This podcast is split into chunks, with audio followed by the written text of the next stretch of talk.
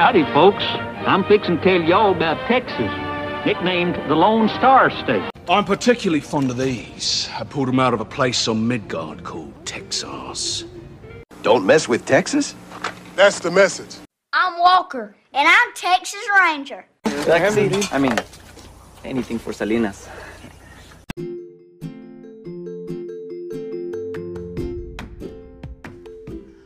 Welcome to Texas Slang for Crazy. This month we're talking about important women in Texas history. This week we're talking about Bessie Coleman. Chances are you've heard of Amelia Earhart, but there's someone you may have missed in your history books. Bessie Coleman, the first Native American and African American woman to get her pilot's license, is from right here in Texas. Bessie Coleman was born January 26, 1892, in Atlanta, Texas. Her parents were two sharecroppers and they had 13 children to watch after. In short, money was extremely tight. The family moved to Waxahachie about the time Bessie turned two years old. Being both Native American and African American, she was subjected to a heck of a lot of racism. It was so bad that her father moved to what is now Oklahoma, leaving his wife and children behind. Bessie Coleman was not opposed to getting an education. She attended what is now Langston University in Oklahoma, formerly Oklahoma Colored Agriculture and Normal University.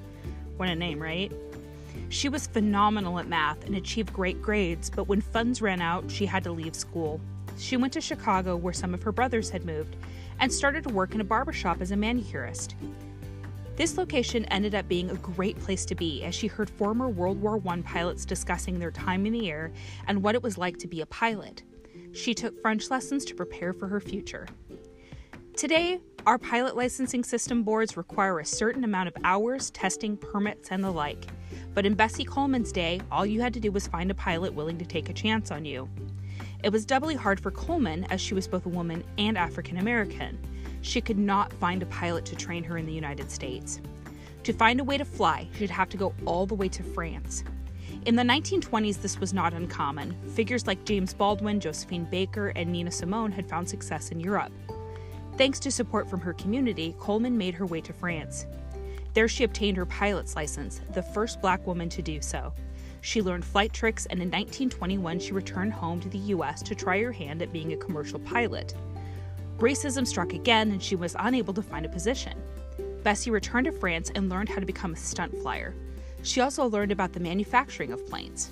With great skill as a stunt pilot, she was finally able to make a living in the United States and rapidly earned the nickname Queen Bess. She specifically focused on performing for other African Americans and wanted to show women they could do amazing things. She earned the nickname the world's greatest woman flyer.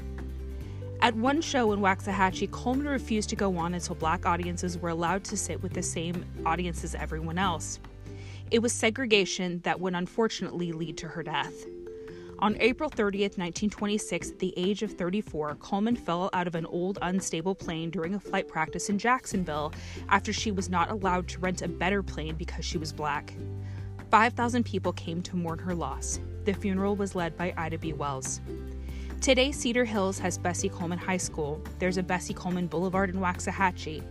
As of this recording, she has been honored in the National Aviation Hall of Fame, the National Women's Hall of Fame, and the International Air and Space Hall of Fame. We salute Bessie Coleman for everything that she did. Thank you so much for listening to this special episode of Texas Slang for Crazy. Don't forget to rate and subscribe and share us with your friends who are interested in Texas.